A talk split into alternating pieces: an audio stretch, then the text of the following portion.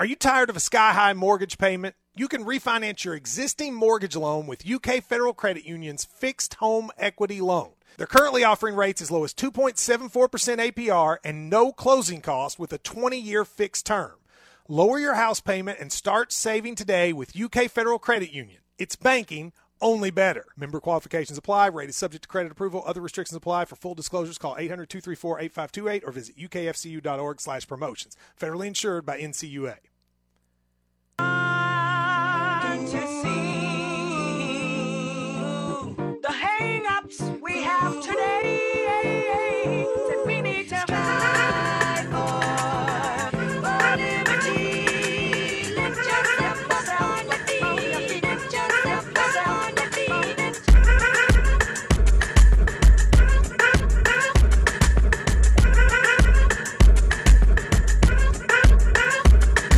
Welcome into episode 83 of the Sources Say podcast, your go to Kentucky basketball and recruiting podcast on the growing KSR Podcast Network. I'm your host, Jack Pilgrim of Kentucky Sports Radio. And today I'm happy to be joined once again by our two good friends, um, two of the best in the game. First off, Shawn Smith of Go Big Blue Country. Shawn, how are you? Doing great. How are you? I'm doing great, and we are welcome back once again by David Sisk of Cats Illustrated. Uh, always love having you on, David. How are you? I'm good. I can't see Shawn. Yeah, he's he has his uh, his video turned off. We'll we'll uh, hopefully he can turn that on and we can see his beautiful That's- bright going- smile. That- Look okay, at him. I was going to say that's going to kill the female demographic. Yeah, we're, we yeah we, we want to see your beautiful bright face, Shawn. So we appreciate you joining us in an official capacity. Yeah. once again, this is a lot of fun, and we have a lot of fun things to talk about. Kentucky has uh, won its second straight game, and this is only the second time we can say that, or second or third time we can say this season that they've been uh, on a technically a win, winning streak. Is it the second time? Yeah. So, what are the odds of that? We we definitely needed that. Kentucky defeats Vanderbilt at Vanderbilt 82-78 uh, to to move on to 7 and 13 on the season. And going down the box score real quick like we usually do. Uh, Davion Mintz leads all scorers with 18 points, four of nine from three. Uh, Jacob Toppin, we'll talk about him quite a bit. 16 points, five of nine shooting, including four, five of five from the free throw line, but four consecutive clutch free throws at the end of the game. Um, J- Isaiah Jackson, 15 points, five of five shooting, nine rebounds. Uh, and then BJ Boston rounding out the double digit scores with 12 points on 4 of 14 shooting as well. So, uh, David, we don't get to hear from you too often. So, you know, it, we're excited to, to hear about, you know, what you think of this new and improved Kentucky team, uh, even if it might be too little too late. What do you think of the uh, most recent development of, of Kentucky's success? Well, it's weird uh, because I, you there's no doubt offensively they're better. Uh, and they've got a two game winning streak now. They defeat Auburn, they defeat Vanderbilt. But there's been a lot of times when you would beat Vanderbilt before, and especially the team that's last place in SEC, and everybody'd be like, "What's wrong with this team?" Mhm. So it, it's it's funny, as predictable as this team is, and you know what you're going to get game in and game out when you watch Kentucky. That it's going to go down to the wire. You're going to have tight games, uh, and we know what the record is. We've said that, but still, how do you gauge the wins? It probably tells you, you know, how bad they were earlier in the season as they've kind of built. Because it's like, no, you're just you're looking for small victories right now. Yeah, and, and we talked about that last episode where uh, that Auburn game, it kind of felt like the team finally found w- ways to overcome its past demons, where they would, you know, take massive leads in the first half, but choke them away in the second half and lose the game, uh, or they would fall behind way too early early in the game and then try to play catch up late in the game, not be able to do that. BJ Boston's inconsistency, uh, Olivier Sarr not being as productive as he needs to be, turnover problems, point guard play.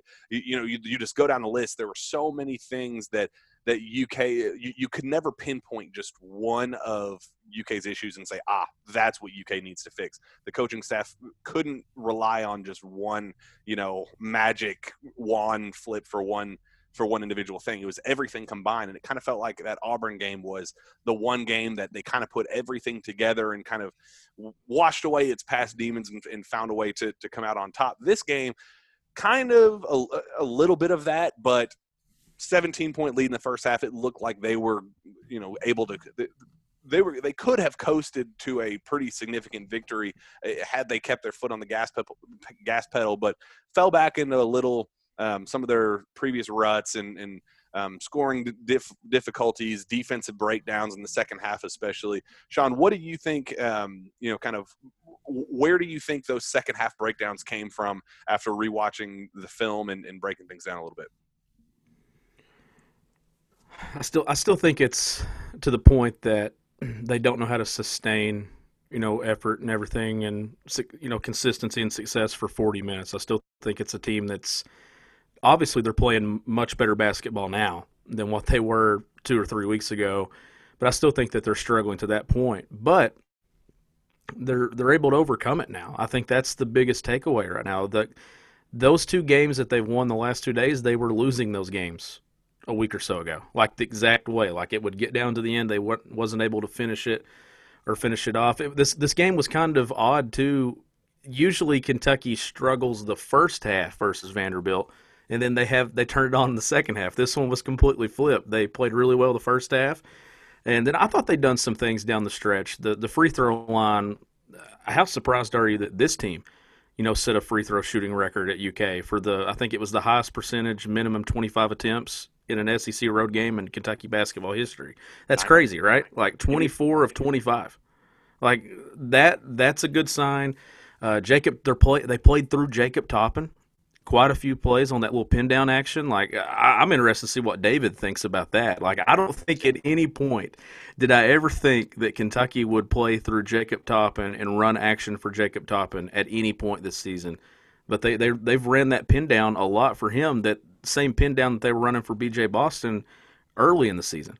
Yeah, David. On that note, Cal had some some a pretty interesting comment afterward where it, was kind of like that realization of everything that we get out of Jacob Toppin this year, it's all icing on the cake. We said on this show when he committed that he was a long-term project. He came in as a guy that he did not want to play this season. He was going to redshirt. He's going to develop his body. He's going to develop his game, work against you know future pros, and and uh, uh, playing for a Hall of Fame coach in practice, and you know try to be a a high-level practice guy for the year to kind of be on that same Obi Toppin timeline. He wanted to uh, come in, be that developmental piece, and then down the road, kind of grow and, and develop as that potential high high level guy. So any and all production that Jacob Toppin was going to provide this season it was going to be icing on the cake. And I think uh, Coach Cal referred to it as um, found change. Like he he's found change in, in, that you found in your couch or in your jeans after you wash them. You know, it's like that extra. Oh wow, I didn't expect to have this, but here we go. What are your thoughts on just the development of Jacob Toppin from the start of the season to knowing that he is a crucial role player for Kentucky 20 games into the season? I think he got more comfortable, and I think it's probably a good thing that he did play because it seems like his development has been on the court development where he's just been kind of like, hey, I've adjusted to the SEC game, and uh, you know I can fit in. Uh, you know, you look earlier in the year, even in games where he might have had four or five points, he would make a play here or there, and you would go, "Wow." You know, there, there, I don't know if there's another player on the team that could could make that. Uh, so he showed those flashes, you know, in just little spurts. But then in the last few games, you started to see, like you did last night, him grow into a role. And, you know, he's got a defined role right now. And if you look at his minutes, they went perfectly um, I'm gonna look down at my phone right here because I was looking at this last night. If you'll look, uh, Devin Askew uh, set out for five minutes and 42 seconds. Davion Mintz set out for four minutes and 24 seconds. BJ Boston set out for 11 minutes and 56 seconds. If you add all those together, there was like a two second differential in that, and Jacob Toppin's playing time at 22:04. So he's got a role. Cal's going seven deep, and he's saying, "Hey, when Toppin, we're going to play a combination of Toppin, Askew, Boston, and uh, Mintz, uh, you know, on the perimeter." And when one of those guys are, or, you know, that combination combination. So when those one of those guys are out, he's going to be in. So he should be comfortable because now he has a defined role on this team and he has a you know defined playing time in a substitution pattern. I like how he impacts the game, Jacob Toppin, in so many different ways. Like yeah. you, I mean, with his energy, with his how many how many games have we seen it this year where it's been like you mentioned, it'll be a play that he made early in the season, just an effort play, or his rebounding, or how about this?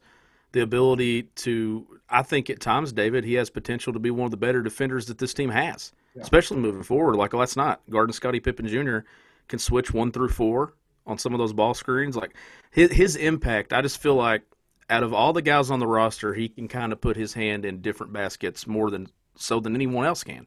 Just with his makeup, six nine, the athleticism, the now you're starting to see that that shot starting to come along and some of the action that they ran for him last night. I think that is what makes him uh, so unique. And Jack, what I talked about in December when I thought that he was the most important piece to the UK basketball program before we got to see any of this.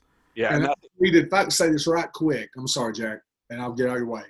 I tweeted last night after the game that you kind of wonder what this team's got left to play for this year. But looking ahead to next year, man, he makes you feel good about some of the pieces that will be back, you know, looking ahead because is he a three? Is he a four? I think he gives you that bigger wing, you know, and they're trying to find somebody in that in that mold that can do that. And uh, you know, it, it, it may be somebody like him, and you're not to have to worry about going out and, and finding that recruit to do that. You know, he may be able to step right in. And, David, that's that's a perfect segue to kind of the the big picture of this show for me because I, I started thinking, you know, what what does this team have left to play for? You know, that they could make an SEC tournament run. They could, you know, win that, and you know, then it, it's a you know re- restart of a season of sorts once the NCAA tournament comes. You you go in, you take care of business in Nashville, and then you know you earn an eight seed or a seven, you know, whatever that whatever the case is, and then your your des- destiny is in your own hands. You you can d- decide your own fate. But it does feel like this season is almost like your gap year, your developmental year for next year. For in in past years, you I mean, just as last year in particular, we've only gotten one returnee in, in Keion Brooks. The year before that was like the most experienced group that we've gotten at Kentucky and, and you know recent you know EJ Montgomery back, Nick Richards back, Immanuel Quickley back, Ashton Hagans back, and then the Nate Sestina. You know you the we don't usually get that. There's usually a mass exodus out instead of a, you know a, a high level group of of returnees back, and it really does feel like this season we're going to get more returning pieces should you know avoiding the transfer portal avoiding some you know mistakes EJ Montgomery, Ashton Hagans level mistakes in the in the draft decision process. It feels like if if these kids look at themselves in the mirror and say this was a, a lost year we, we got to get past this Let, let's look ahead to next season and return to school we could get almost a two year plan with this season like a, a, two year route for this so david that that perfect to my next segment what do you see uh, next year out of Jacob Toppin. What do you see? The, you know, we talked about the possibility of Davion Mintz returning for next for an uh, additional season. You know, who do you think that core group is for for next season? Now, for one, I don't mind Kentucky being a developmental program for once, and I've said that at times. I get. I, I think we all do at times. We may get a little fatigued with a one and done and trying to reintroduce ourselves to new players. Now, it's obviously as long as you're winning, it's a lot easier to feel comfortable with. Mm-hmm. But when you're not, then all of a sudden, you know, we, we need to change directions. And I'm as bad as anybody for that. But I go back in the past, and uh, I guess the advantage I've got, the disadvantage I've got is is I'm old enough to be each one of your guys' dads probably. So I can go. I mean, I go back to the Joe B. Hall days. So when you, you know, it's funny. You watch these old clips, and I'm, and I really don't remember, but I'm thinking about, well, how how much was Dirk Minniefield, or you take a guy like that, how good was he his freshman year?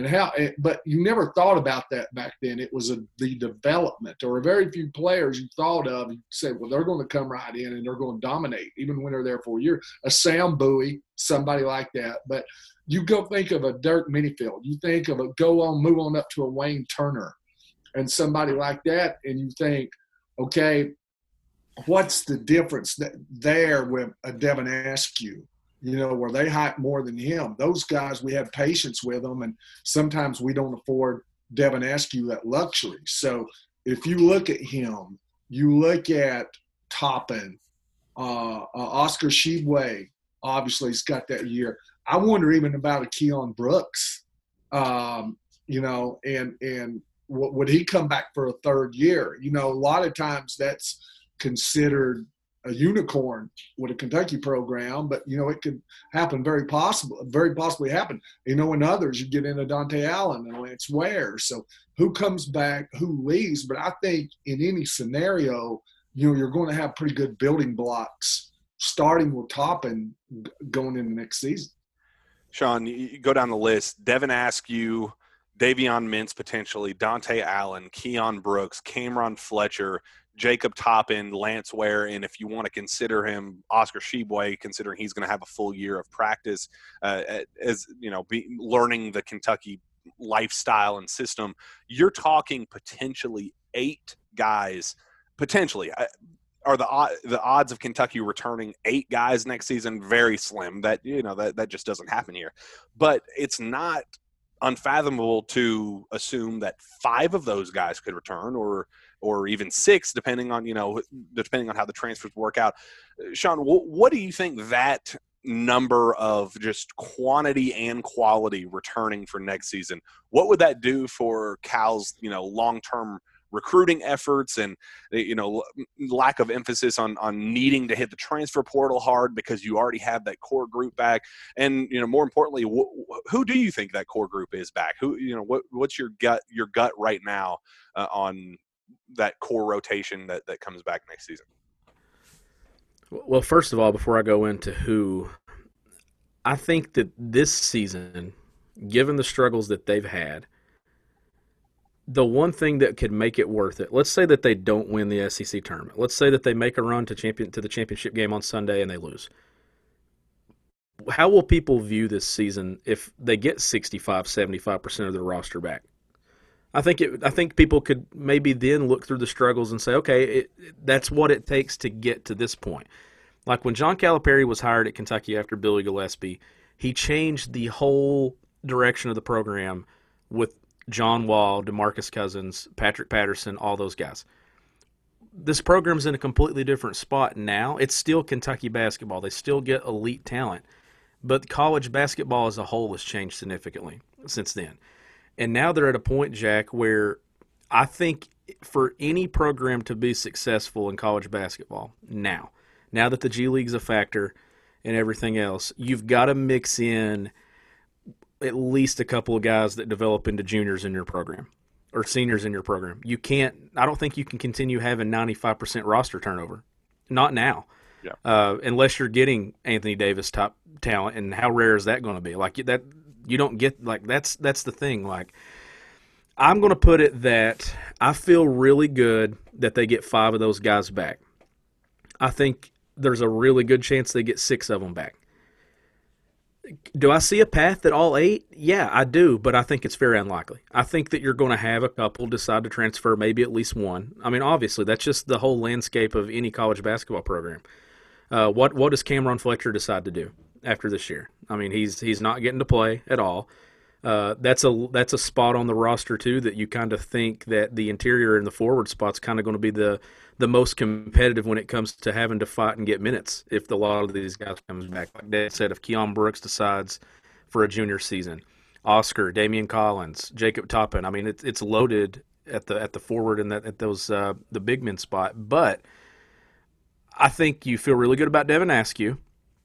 Obviously, Davion Mintz, I think, is kind of the wild card. And I, I every day that this goes on, I think there's a it, it's it's more clear that they need Davion Mintz next year. I think that that's a guy that you want in your program. A guy like Davion Mintz in your program is the kind of guys that lead you when you get in the NCAA tournament and you win a game or two just because of that experience and the things that he can kind of do. Added into Oscar Tshiebwe with experience, Keion Brooks with experience, Jacob Toppin with all this experience.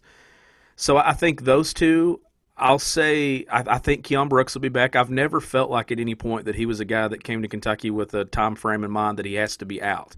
Mm-hmm. Uh, I do think that he obviously has gotten significantly better since last year. I would love to see him not have an injury though that delays him for a month or two to see how he starts off after a full summer and a fall. Uh, clearly, Jacob Toppin I think is back. Lance Ware. Uh, I think Dontaie Allen and Cameron Fletcher are kind of the two question marks, right? Just given that, how does Dontaie see that his fit in the program long term? I think that it's been expressed to me, Jack, and I know as you as well. He's going to keep his options open, as any college basketball player should, with given the transfer portal. Uh, and then I think Cameron Fletcher just comes down to whether or not that he sees like sees a fit for the program. But you're you're still going to have kids transfer. What you can't have is you can't just lose 95% of your roster anymore. Kentucky's got to get to a point to where if they could retain 50% of every roster, but 20% of that 50% make it to year three, I think that that's the kind of pedigree that you want to see the Kentucky basketball program get to. And that's why I'll say this, and I want to I want to get your all's thoughts on it. However, the season ends, I don't think that it'll be fair for us to kind of judge it three or four weeks after the season's over, or even after all whatever guys decide they come back. I think you look at this season two years from now, when you get to 22, 23, and look back and see, okay, how many of those guys from that team that struggled are still in the program? or what was the path of the program after that season. If it means change, then I honestly think that seven and thirteen is kind of it's it's a little it's worth it a little bit because you have changed the direction of the program when it comes to retaining players. Uh, what are your thoughts on that? Like, do you? I don't want to view this four weeks after the season and say, okay, well, it was a failure, or well, it wasn't that. I think it this season deserves a couple years before we look back and say, okay, I see why that happened now, and it, it was worth it or it wasn't worth it.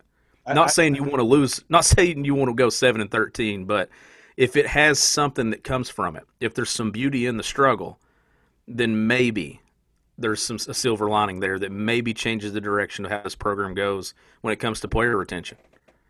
Yeah, I, I think if nothing else, it has allowed John Calipari to take a step back and go, maybe things that I've been doing seven, eight, nine, ten years ago aren't working the same way as they are uh, as they did back then. And I think it has been pretty evident in how he has been offering scholarships in the last several weeks. I mean, Nick Smith is a guy that in 2022 who's a very skill first type guy. Uh, Trevor Keels is another very you know sharpshooter. In the past, Cal would recruit those guys, but they were kind of end of class you know, kind of the Lance Ware, Cameron Fletcher yep. type guys. How do you how do you fill out your roster with needs? Those those were roster fillers as opposed to yep. let's make the bulk of it. Let's let's focus on skill and shooting as opposed to just pure athleticism and length. And I feel like th- like this season has allowed him to take a step back and realize that yeah, maybe the one and done era, the way I kind of constructed it in 29, 2009, 2010 with John Wall, DeMarcus Cousins, Eric Bledsoe, those guys, that type of system isn't as feasible or as, as easy as it is to construct a roster in this way. And I, I think mm, I, I, doubt he knew that going into this year with BJ Boston Terrence Clarke supposed to be the players they were supposed to be. Olivier Sarr being the, gra- the the transfer player that he was supposed to be. I think he was kind of thinking that he constructed the perfect roster in his mind. He got the developmental players and he got the the top top level star talent. I, but knowing that the star aspect of it hasn't necessarily been there, but the development has been. I think it's still going to be a net win at the end of the day for Cal next year, especially, and then a couple years down the road as well. David, I don't know your thoughts as well. I'm just interested to see what, and we'll never know. I mean, he's not going to come out and he may not. He's pretty transparent at times, but I'm interested to see what his tape becomes after the season's over. You know, now once you get a little bit of downtime, does he talk himself into things? Does he talk himself out of things? How much has he considered it over the season because he's so busy with the team? Um, the players come back simply because there's no other options. Uh, you know, the players we named that will be back, the NBA is not beating down their doors. Mm-hmm. You know, if they were, uh, would there be a change? So I don't know yet. Um, I just wonder if, like I said, all these players coming back is just simply because out of, of necessity. Um, you know, if, if you've got, I think their biggest need, uh, obviously, one of their biggest needs is going to be a scoring guard. It doesn't look good on the front for Jaden Hardy or uh, uh, Hunter Sallis, either one. And is getting in as late as they did on uh, Trevor Keels, I don't know where that goes. So you know, there's there's still a need there. Uh, so you know, you don't get those kind of guys. You go to the transfer market, and then people might say, "Well, he's wanting an older player. He's going to the transfers." But the reason you might go to the transfers is because you couldn't get that five star kid out of high school. So I don't know yet because it's just been a weird season. Obviously, seven and thirteen at Kentucky uh, doesn't happen every year. You know, right now I think it's the lowest winning percentage what since 1926. Mm-hmm. So obviously things are a little bit different, and it'll be interesting to see how they they play out. And and, and I'm not sold really either way yet. I, I, I just want to see what happens here in the future with, with, with how he constructs his rosters. David, I, I kind of wrote a. How he construct it in two years? I'm sorry. You know, we know next year, but let's say after next year, how does he? Let's say they have a good team next year, then then and they get to an elite eight or whatever. Let's just say, what's he doing two years? Does he restock it back with with one and duns? What happens? I, I, think that's the intriguing thing, right? Is when they have a nor- when they have a good year again, do they lose eighty five to ninety percent of their team from a good season? That's kind of been the thing, right, Jack? Mm. That they always lose a ton when they're good. Uh, do they get to a point to where they retain kids even when they're really good? Yeah, that's the that, selling point is beforehand. What's he? What what does he sell from here on out? We know he has pumped the he has pumped hit the gas on the one and done's just ad nauseum. We know that. He admits it. He says that's what he's built it around. He tells kids to leave after one year. Uh, does he start pumping the brakes on that now? And that starts in the recruiting process. Once those kids come to Kentucky, he can't tell a Terrence Clarke, hey man, we've had a change of operation here. You know, you need to stay here three years and develop now. Mm-hmm. You know, that's what we're about. It happens before they ever commit to Kentucky during that process. So that's where we'll find out. And just I, kind of constructed a little makeshift depth chart for next season, just for uh, just for my own personal you know planning sake, as a best case scenario uh, type situation. Devin Askew, Nolan Hickman is your primary ones. Davion Mintz, Dave, Dontaie Allen is your twos. Keion Brooks, Cameron Fletcher is your threes. Daimion Collins, Jacob Toppin, Bryce Hopkins as your fours, and then Oscar Tshiebwe, Lance Ware as your fives. And obviously, some of those positionless basketball, quote unquote, you know, those are shifting. But though the guards, you know, wings and bigs are all kind of interchangeable, but the, the total number 11 is there. Uh, there are 11 guys right now that if you look at that roster of the guys that could and should be back next season, along with the three signings they already have. You say th- hitting the transfer portal right now is probably they, they'll probably need to add at least one more guard. But if they do return, best case scenario, UK returns eight. He, Cal's able to talk the Dontaie Allens and, and Cameron Fletcher's back. Um, you, you, know, keep Keion Brooks from going to the draft and th- those sort of things. Do you think they need another piece? Do you think uh, even with 11 scholarship guys, you think they need one more? Yes. And the reason I say that, John Calipari, when is the last press conference after a game you've heard John Calipari says, we don't have anybody who can create? Yep. You know, All and them, you're right. you can't. The the only in the, the only thing that, that that builds scores scores are created. It's God. They're not coached. They're created, and True. And you can't. There's not one player unless Terrence Clarke came back next year. There's not one player on that roster who's all of a sudden a creator. And he said it, and he's right. He said, We have to do it through scheme. We have to scheme guys into shots and get them open. You just don't give somebody the ball and say, Here, go score. And he's had guys like that in the past. So they need that. So I, How I definitely feel like they, they've got to pick somebody up like that. And it just can't be, well, we're going to get so and so from from you know the Citadel who averaged nine points a game. You know when he started. No, they got to have man. That they got to have some guy coming in that was averaged twenty five in the Big Ten and was all conference two years. They they got to have that kind of guy. Shawn, one second before you, you do your point.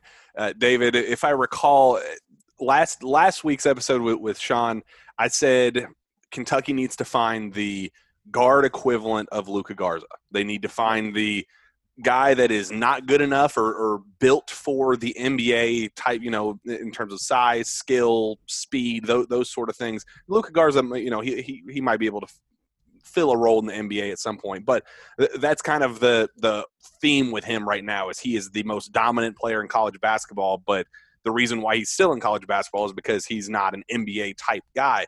Is there a guard equivalent? And if I recall, uh, a couple months ago, you said if if uh, Luka Garza ever became available, that you'd do a naked cartwheel. Um, if you ever came to Kentucky, that was those were your own words. Yeah, on this, my words. so Who- snow. In the snow. who who is the the uh, guard equivalent in college basketball that would make you do a naked cartwheel in the snow? Uh, should he exist? Hmm.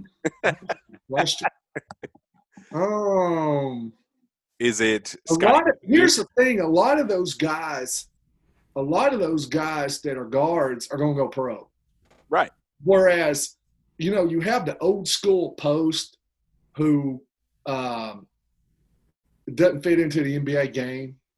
You know, and there's a lot. Seems like there's a lot more of those. Whereas these guards who can create, they go that NBA route. So I'm, you know, I could come up with a lot of names, but I would have to think long and hard on that one to think of somebody that that wouldn't go into the draft.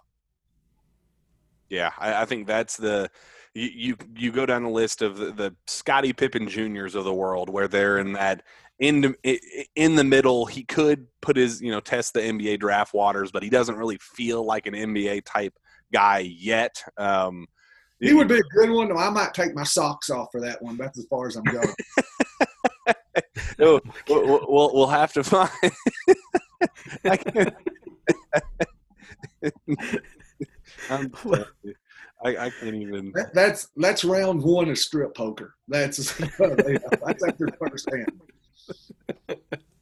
got to find the, the next guy that'll give you at least a little shirt taking off action. We'll- we'll- Oh, we got to goodness. take it one step at a time. Well, Yeah. but, but what I was getting to about when David was talking about Cal saying that they don't have anybody that can create, they don't. And honestly, how much has that played into why they've lost games late, or when it gets into the final four minutes when you need a basket? It's it's played into it. I mean, when you don't have anybody that makes offense easy for anybody uh, anybody else on Kentucky, and this team has to execute more than any team has in the past, and you're starting to see it. I mean, clearly they're executing more. You got BJ Boston's learning how to read screens, like his his footwork and everything early in the game last night. Uh, Davion Mintz, they back to back read a screen and flared on it and knocked down threes early in the game. So the, I think the basketball IQ is getting a little higher and stuff. They're learning, but there's just such an emphasis on execution that I just don't remember in the John Calipari era at Kentucky at any point where they've always had a guy that could kind of go get their own. Like last year, Immanuel Quickley could go make a play or something, or Nick Richards they could run something. But just just looking at this team when you're when you're talking about next year, like David mentioned it, Terrence Clarke's the only guy that I think that could even come in and be that guy that just goes and makes a play for him. And right, now, I will say this though, Davion Mintz is making plays, but it's not getting to the rim. He's just hitting some big shots, big threes when things are kind of breaking down. He hit a couple of them last night that just were daggers that, that Cal's been talking about. That's the way he's been impacting the game. Uh, they, I think they've identified who their guy is. I think it is Mintz, but he's still he's not that guy that can just go to the basket and get one. It's just it's hitting a big shot, and what they're missing is somebody that just sets up life and makes it easy for everyone else and goes and makes a De'Aaron Fox or Malik Monk or one of those guys. This this team just doesn't have those guys. He hit that three last night, and I couldn't tell. And you guys will know the play I'm talking about the shot clock was under 10. He had the ball on the right wing. Keion Brooks had went and handed it off. And I couldn't tell if he was waving Keion Brooks off or he was telling him to come a ball screen. At first, I thought he was telling him to come and ball screen. And when he left, I went, oh, man, they're dead. He's left him out on an island. Yeah. And the more I've watched it, I think he was motioning him away because Brooks he was. You know, left. And but when it happened, I went, man, he's stuck out here 25 feet from the bucket. Well, about seven or eight seconds left on the shot clock. You know, and, and he makes the shot and contested three. And how many times has that happened for Kentucky this year where you've had a created shot late in the game and it's it's gone in? I mean, you could count them less than a, a hand, probably on one or two fingers. Yeah, and, and that's that's what stood out to me too about that was him waving him off. And I mean, because they, they got caught to a situation where there there wasn't any flow offensively, nothing was there, and somebody had to go make a play. But in the past, you know, you'd have a guy that could just blow by someone and get to the basket. Uh, that's why I think that honestly, Jack, outside they still even if Davion Mintz comes back, David's right. They got to go get a guy who can create. They got to go get a scorer on the, at that two spot. They, they have to. If if if that's the thing too. Like I think all the pieces are there for them to return to being really good next year. But to get to elite level status and get back to Final Four contention, national championship contention, you got to go get an elite a, a, guy who can score at that spot. But I'm starting to think that Davion Mintz might he needs to be the top of the priority list for John Calipari recruiting when this thing's over with, because there's a place in the program for a guy like that, and the growth that he has shown, that he's not scared to take the big shot. If they could get to a point to where Davion Mintz, now let's let's say they get to a point to where they bring somebody else and he doesn't even have to start. I mean, even if he comes off the bench as your sixth man, that was that was supposed to be the goal originally. Yeah, he was supposed to be even, the complementary piece. Yeah, and if he, if you get to a point where he could be your sixth man, or you still you have Jacob Toppin, how does he fit into this next year? Like he's obviously going to be in their top seven, but if you could get to a spot to where Davion Mintz is six, Jacob Toppin seven, I start to kind of like what they have here with the with the program. Yeah, uh, and David, uh, that that's what I was going to ask um, you. Just just your the idea of it almost feels like watching Davion Mintz play now is almost more enjoyable. And I know we kind of lucked out with an 18 point game and you know, him him making big shots, but knowing that he is openly considering a return from next year and, and kind of envisioning a a sixth season out of Davion Mintz, it almost makes these games the, the last couple more enjoyable just knowing like wow he does have that role in this in this team next year. He does have that spot where he could be that that dagger thrower that Cal's looking for. He can be that big shot maker. He can eh, just be that veteran leader. I mean, they're, they're that type of player just feels just just perfect for this team next year that they that they desperately need. David, we, we haven't really gotten to ask your thoughts on the idea of a uh, of a um, return out of Davion Mintz. We talked about it last week, and um, it, it's kind of been rumored behind the scenes and and put out there publicly the last couple weeks. What have you heard about that, and and what do you think his return would mean to the program next season? Well, Davion Mintz is has uh, been my favorite player on. He's my favorite player on his team. He's been my favorite player on his team because when you go back earlier in the year, when man, it just seemed like some this team was just getting ready to cave. The Davion Mintz was the guy out there. You just watched him on the defensive end. He played so hard every possession, but he was really the only guy doing that. I think Lance Ware would, but you would see guys just taking plays off, and he never did it. He was making that extra play and an extra effort. He was the vocal leader. And I'm gonna be honest, if no other reason, people may get tired of hearing John Calipari say this, but I agree with it because sometimes they think he's just trying to, you know, they get beat. He's saying this, and people don't want to hear it. They think he's looking for a a, a rainbow in a cloud or whatever. But um, he he talks about he wants to see the players enjoy the process, and when you come to play for Kentucky, man, that ought to be a, one of the best times of your life. Mm-hmm. And you, not only have they struggled this year on the court to the extent of seven and thirteen. I mean, you're looking at guys who can't get out of their room, who normally would be the big man on campus, who are quarantined. Like nobody else on campus is quarantined. I mean, you look at you go back and look at North Carolina when the Miami game got canceled. It got canceled because some guys got together after the Duke game and celebrated. And I think there were two or three other students. There were more people on this Zoom call than were, were in that yeah. apartment. And they they lost the game because of it. And Roy Williams said, "Hey, these guys are getting treated like they broke into Capitol." Yeah. So you know that was, and I thought that was a great line. So Davion Mintz has played his guts out, and I just love what he brings. And he's really gotten no uh, positives out of it. And of course, playing for Kentucky is a positive. But when I'm talking about what you would normally get, so I'd like to see him come back. I think he adds a lot, and I just want him to him to get out of it what a, a, a normal player that plays at Kentucky would get. I think that's not too much to ask. And I do think if John Calipari values it, and I, I, think that that's a conversation, Jack. That honestly, I think Davion could see a path to come back next year, especially given that it's a two-year degree that he's trying to finish up. So there's obviously some some value in why not play another year of college basketball. Uh, he's a kid who missed a, a year due to injury, and honestly, like David was talking about, he's not got the benefit of Kentucky. None of these kids have. Like Keion Brooks has, like he had it last year, but uh, there's going to be kids that walk out of this program – how are they going to view their experience at Kentucky when this is over with? Like, how will B.J. Boston remember Kentucky? You know, how will Olivier Sarr remember Kentucky? Like, isn't that like? I think that's the most disappointing thing. Is there's going to be kids leave the UK basketball program that that played here and never really got to see the good. Yeah, I mean, it's it's. We talked a lot about that last week, where it, it just it genuinely feels like this has just been a lost year for everybody involved.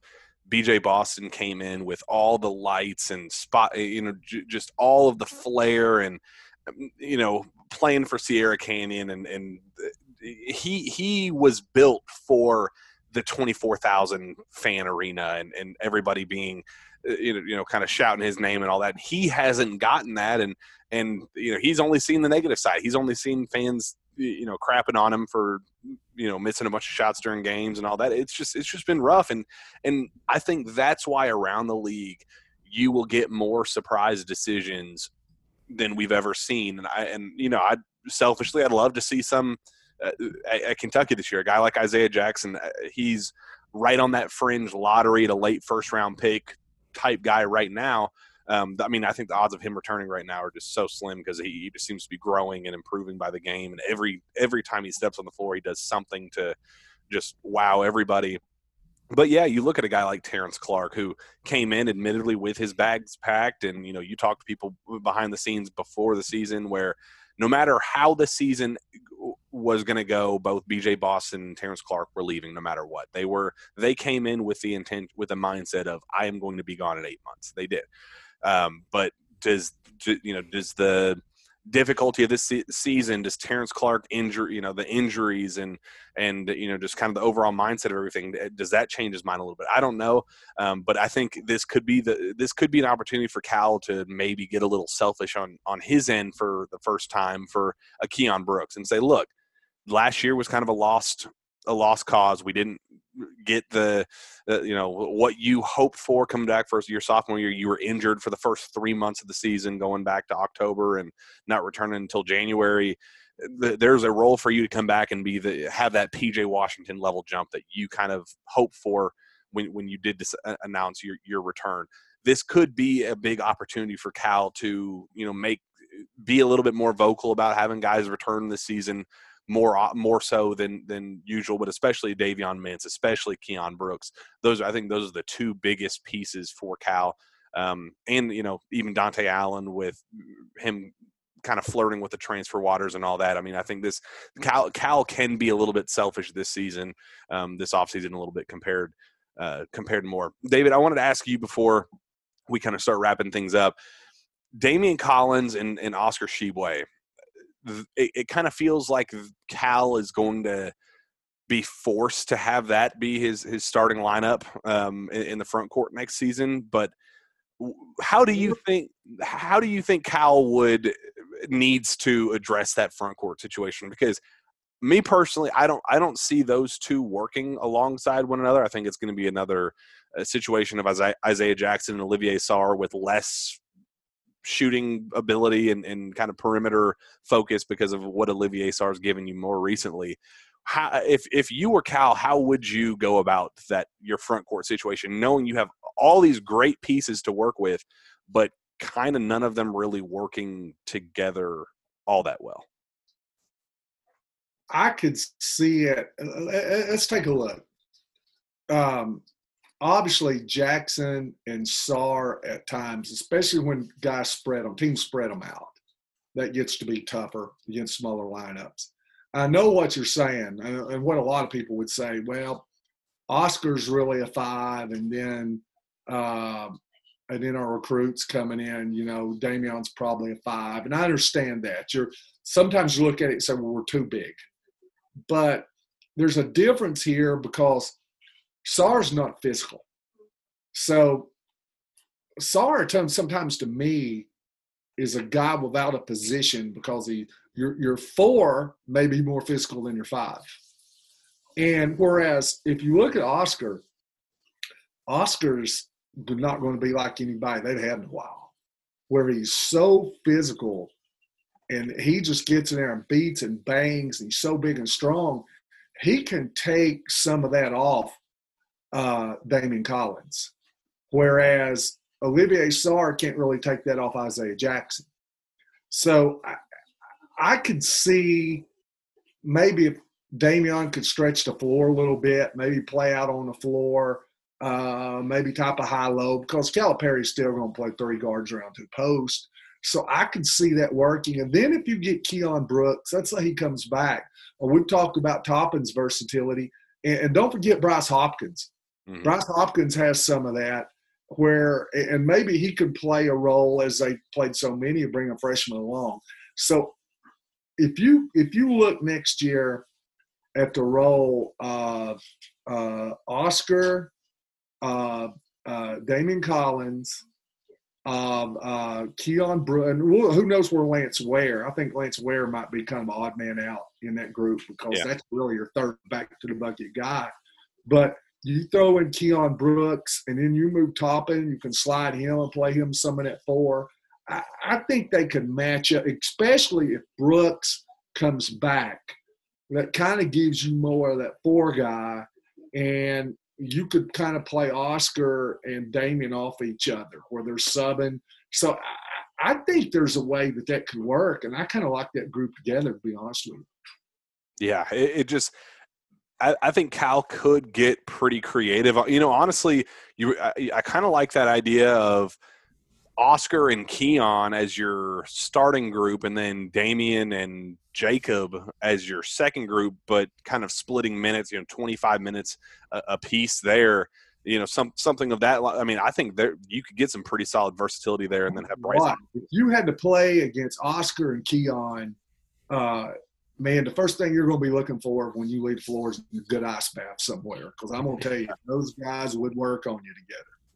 Yeah, and I, I, mean, I do think that Cal's pretty high on Jacob Toppin. He, he it, it, does feel like Cal goes out of his way to praise Toppin more than just about anybody. I mean, he's given him reason to, especially recently. So uh, it almost feels like Jacob is going to be that guy at the four going into next year. But uh, I mean, you you look at that depth chart, and Cal definitely has has a lot to work with, and, and just so much versatility, and, and it, it it it feels like he has again built the roster up so well kind of by accident because of you know how bad the season has gone and and you know kind of stumbling upon a stumbling upon Oscar Tshiebwe getting back and Keion not being the two year plan uh, potentially not going with his two-year plan that he kind of came in with. Davion, um, you know, potentially being an option, but it, it does feel like the roster is built perfectly if they add that final piece that's going to make you do a naked cartwheel. It, it just feels like we got to find that one that one individual piece, and and I just I, I hope Cal already has already has that guy circled. I, I hope that it's it's a quick and easy process because. I don't know if I have a whole, another whole summer in me or a whole another spring in me of going through the transfer portal and seeing who's the latest and greatest guy to enter and all that. I, I hope yeah. that it's as quick and easy as the Oscar Tshiebwe recruitment was. Jack, I go maybe like to the NBA game when free agency's over. Well, let's say the big piece. So let's say uh, uh, the Clippers, you know, they add, they make the additions there, and they bring in a, a Paul George, and and uh, you know, and and the Lakers bring in a LeBron, and uh, the Nets bring in a KD or who or James Harden. What are the pieces around them? Mm-hmm. Because if you look last year with the Lakers, uh, before LeBron came in, that roster wasn't very good. Now I know they had a LeBron, but the roster around it wasn't very good. Man, they just started adding piece after piece after piece, and that's what these teams do. That's what a Golden State did. You know, they had Steph Curry, but you know they would bring in an Iguodala. They would bring in guys like that, and the next thing you know, you go, man, that they just got a loaded roster. So I look at Kentucky. If they bring in that big time free agent, so to say, for a college game, the pieces are there around them to where they make him better and he makes those other guys better. You know, when you that, that I just kind of look at an NBA makeup for a roster. Now they need to go out and, and they need to find that thirty-five million dollar a year guy.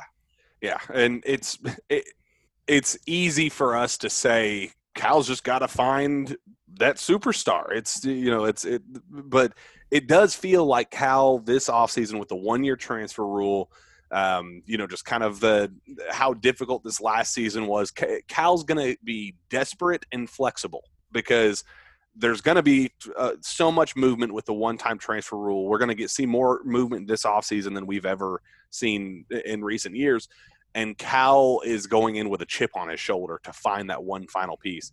He's going to be on his A game. He's going to, you know, if this virtual visit stuff keeps continuing, he's going to have a full a full roster of coaches to be able to be on these Zoom calls and recruit. And it, it does feel like if there is one off season for Cal to need to kind of swing for the fences and get that big fish, it feels like this is this is that time. Um, I, I just I hope it comes sooner rather than later because if if he does find that that pretty that that star scoring guard with you know wiggle and and versatility and and be able to beat guys off the off the dribble and score at the rim.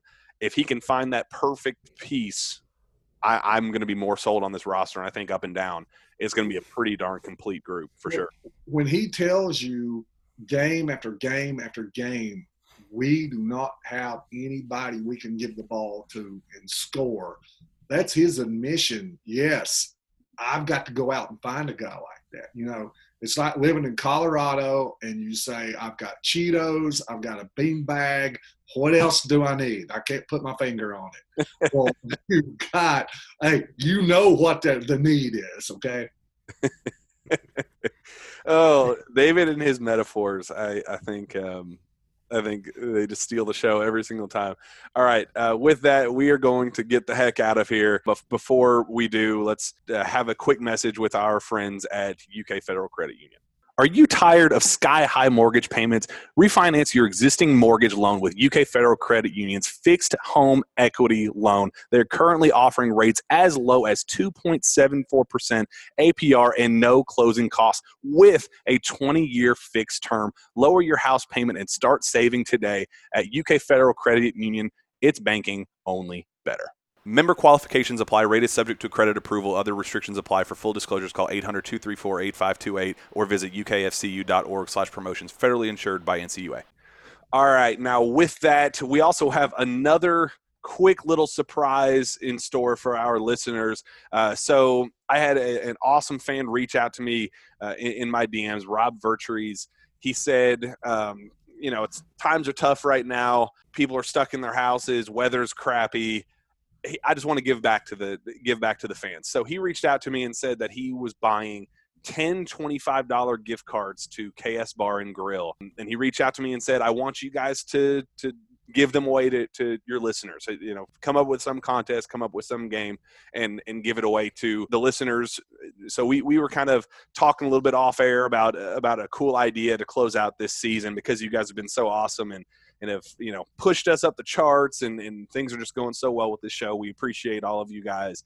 Um, how about we do so there are four more regular season games to close out the season. We're at Tennessee on Saturday, Texas A&M Tuesday, February 25th, against Florida again, February 27th, uh, uh, next Saturday, and then they close out the regular season at Ole Miss on March 2nd.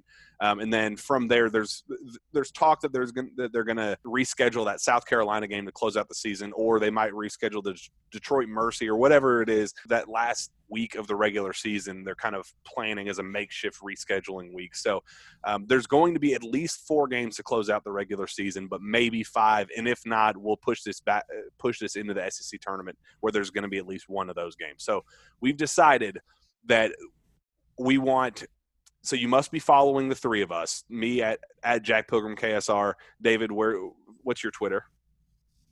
Coach David Sisk. And then Shawn at GBB Country.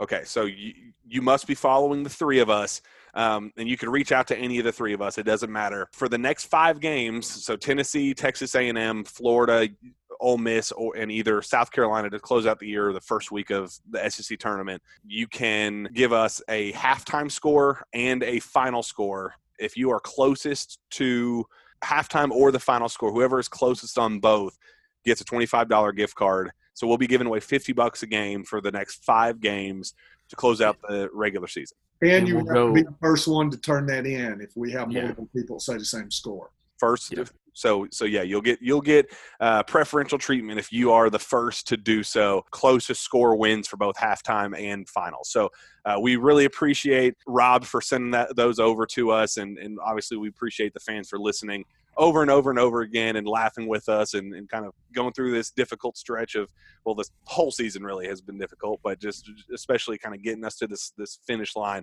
uh, we'll do it together and we'll eat some good food and drink a cold beer if, if need be. Um, so so send those to us at, at our Twitter accounts, and and uh, we will uh, have have two winners to pick after the Tennessee game. So with that, uh, we will wrap this thing up one more time. David, where can fans find your work?